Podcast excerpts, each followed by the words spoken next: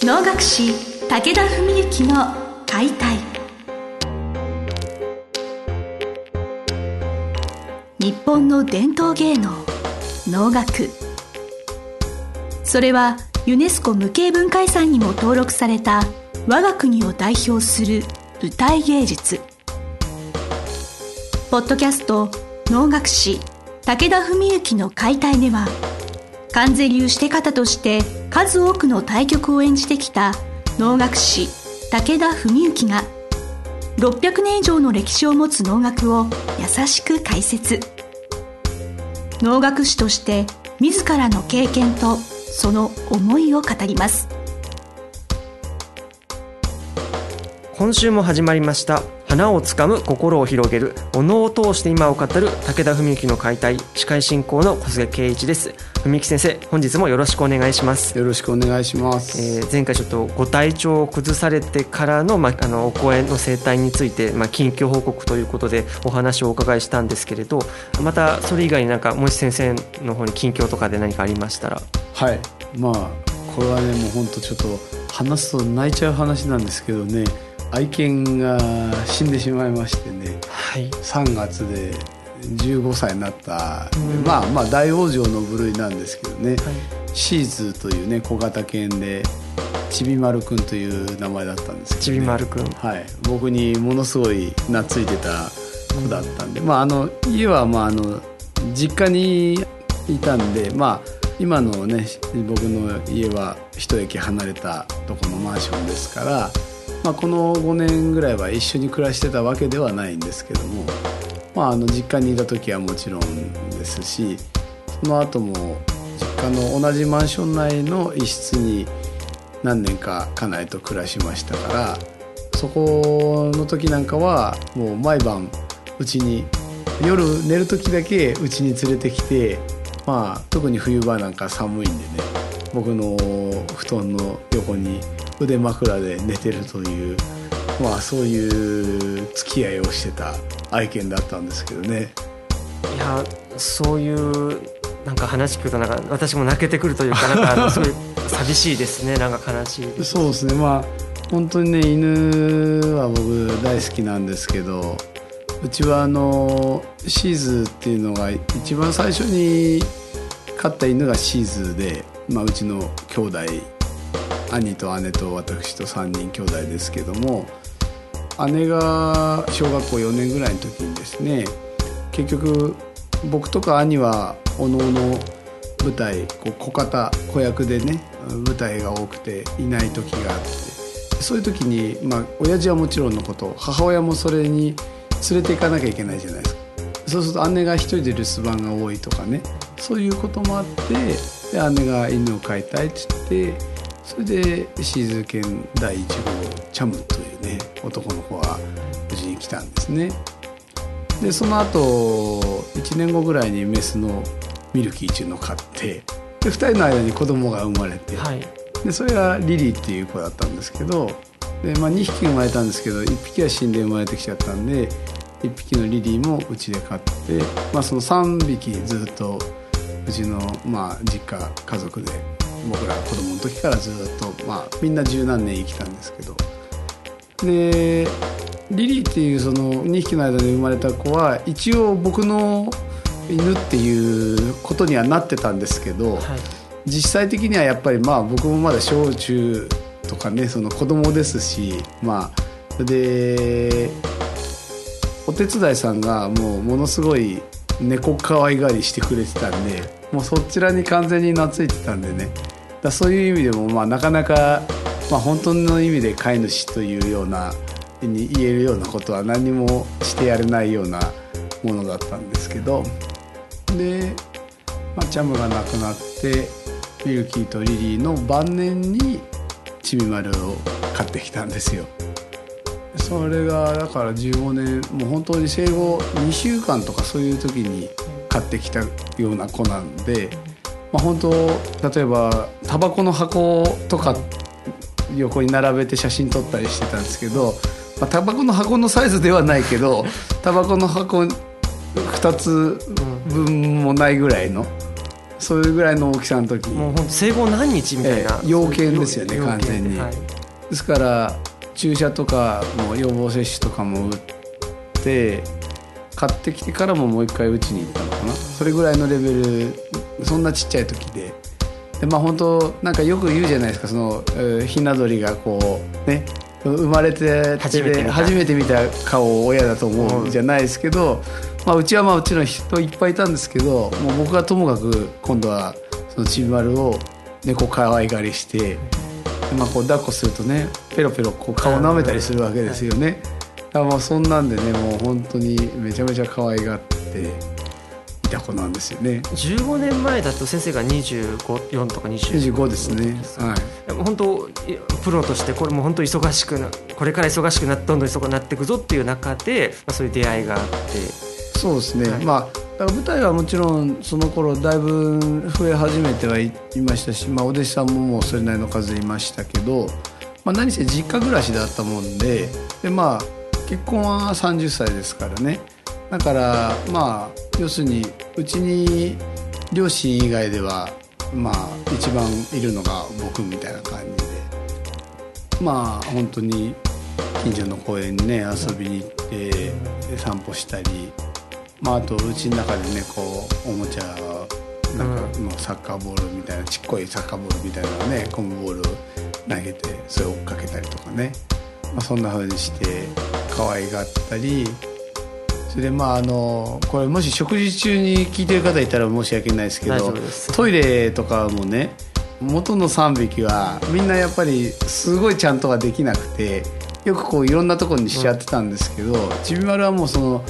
幼犬時代にまあみんなもあれですけど僕がかなり徹底して教えたんで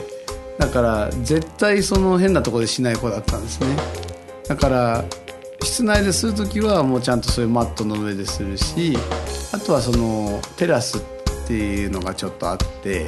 そのテラスで外でさせるっていうのがもう習慣だったんですよ。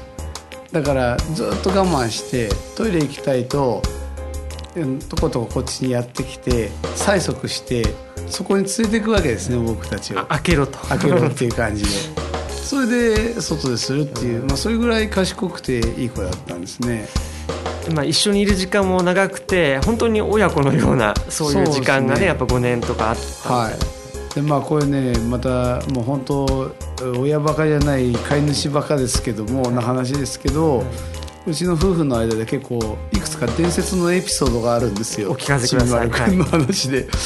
それはねあの、まあ、実家205なんですねマンションの部屋の番号が。205で僕たちは新婚時代203に住んでたんです、はい。一部屋隔てて、まあ、ドアトゥードアですね。で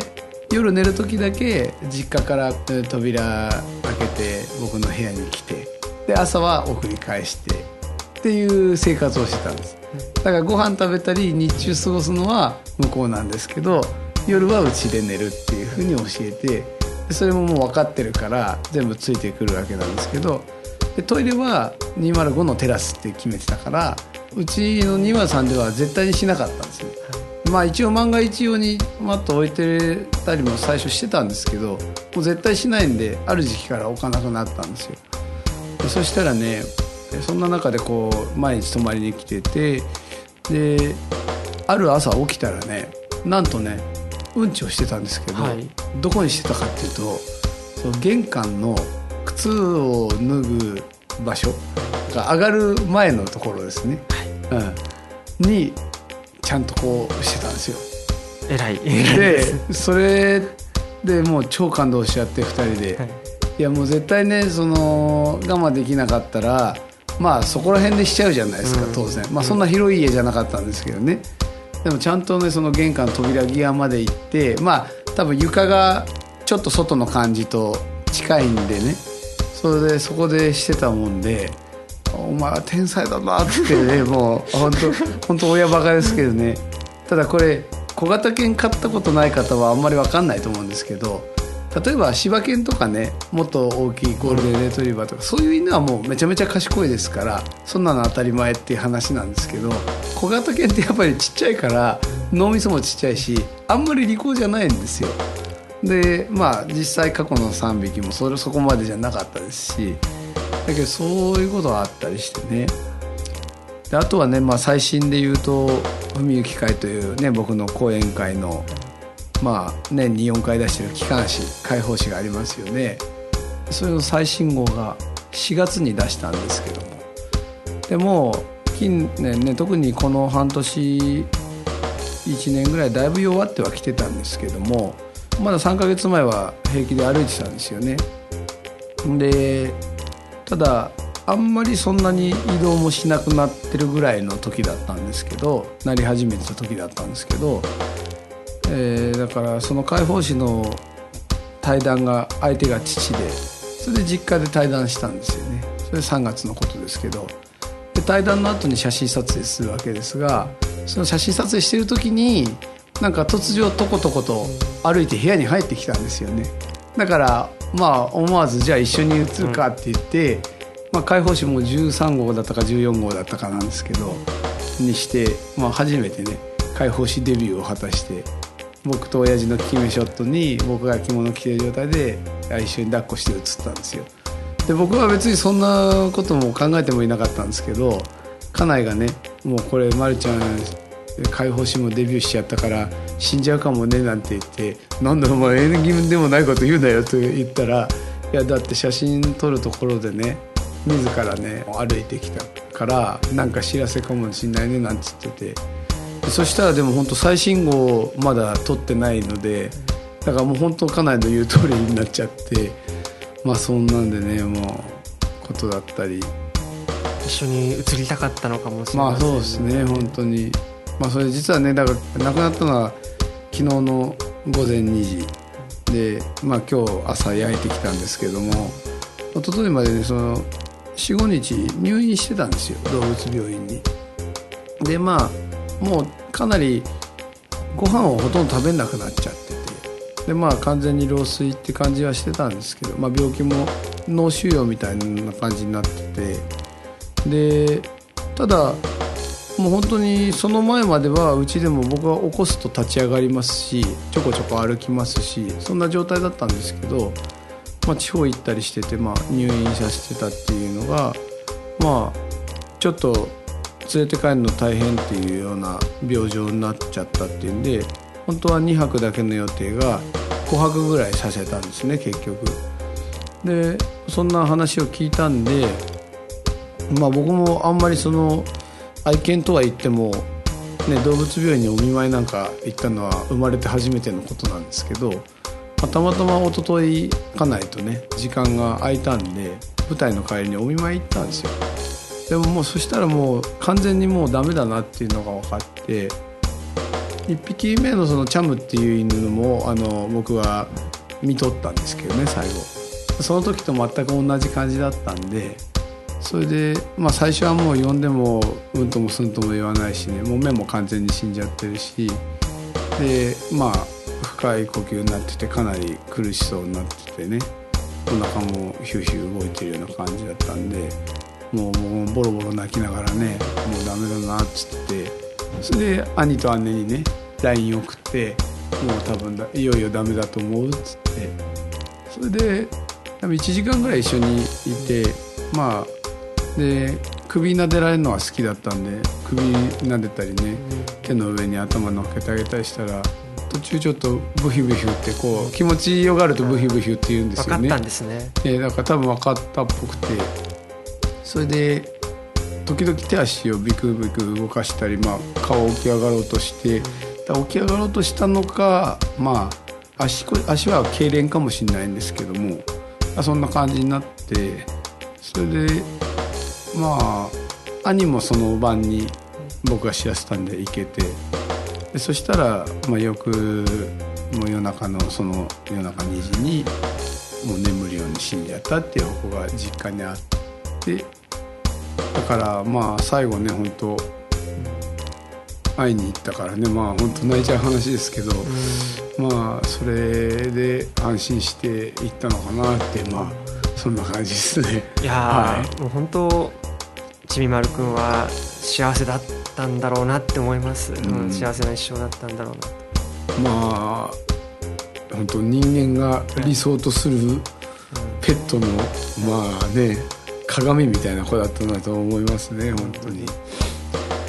なんかねまあそうちょっと長くなっちゃうんですけどね、はいはい、前のそのミルキーとリリーはもう晩年の時にちびまる買ってきたんですけど、まあ、危ないそう長くないだろうなっていうのもあってそれでまあ死んじゃうとやっぱり寂しいからみんないなくなっちゃうと。それでちびまる買ってきたんですよね。そしたらやっぱり程なくなくなっちゃったんですけどただ今にして思うとその先に亡くなったその2匹ミルキーとリリーもちょっとかわいそうだったかなと思ったのはその養犬でちびまるはオスなんでもうめっちゃ絡むんですよ遊んでほしくて、はい、でも老犬の2匹が要するに鬱陶しがるわけですよね、はい、邪険にするわけですよ、うん、でどっちもかわいそうじゃないですか。でなんかそれでそうこうして多分役目をねもう終えたと思って2匹ともパッといっちゃったのかなと思うとなんかまあちびまるはね可愛いし僕もすごい可愛がったけども他の2匹はちょっと悪かったななんて思ったりしてねだそんなことも思っててまあ今ちびまるの後にすぐ1年後にチワワのあのモモっていうのもいて、まあ、2匹いたんで、まあ、もう1匹は残ってるんですけどもうその子ももう超老犬でも完全に目も失明しちゃっててただ飯だけはまだもりもり食うんでねなんとか生きてますけどまあ、そんな状況なんでね、はい、まあなんかもう寂しいからまたもう一匹買うかなんて家内は言ってたんですけどいやもう丸見とるまではねまあもうかわいそうでとても買えないよっつって、うん、そんなようなことだったんですよね。はい、いや本当世代世代っていうのもあると思います。もう、はい、出会いと別れを繰り返す、まあ、あの、ね、っていうことなのかやっぱ命の大切さみたいなことも、はい、すごく感じるお話だったなと思います。ちょっとなかなか普段聞けない先生のお話ということで、ね、はい、はい、あのこういったお話も、まあ、お届けしたいということと解放誌のちびまるくもちょっと皆さん、はい、運用機会の方はぜひ一度もう一度お手に取っていただければと思います、はい、えー、先生本日はどうもありがとうございました。ありがとうございました。本日の番組はいかがでしたか？番組では武田文幸への質問を受け付けております。ウェブ検索で武田文幸と入力し検索結果に出てくるオフィシャルウェブサイトにアクセスその中のポッドキャストのバナーから質問フォームにご入力ください是非遊びに来てくださいね。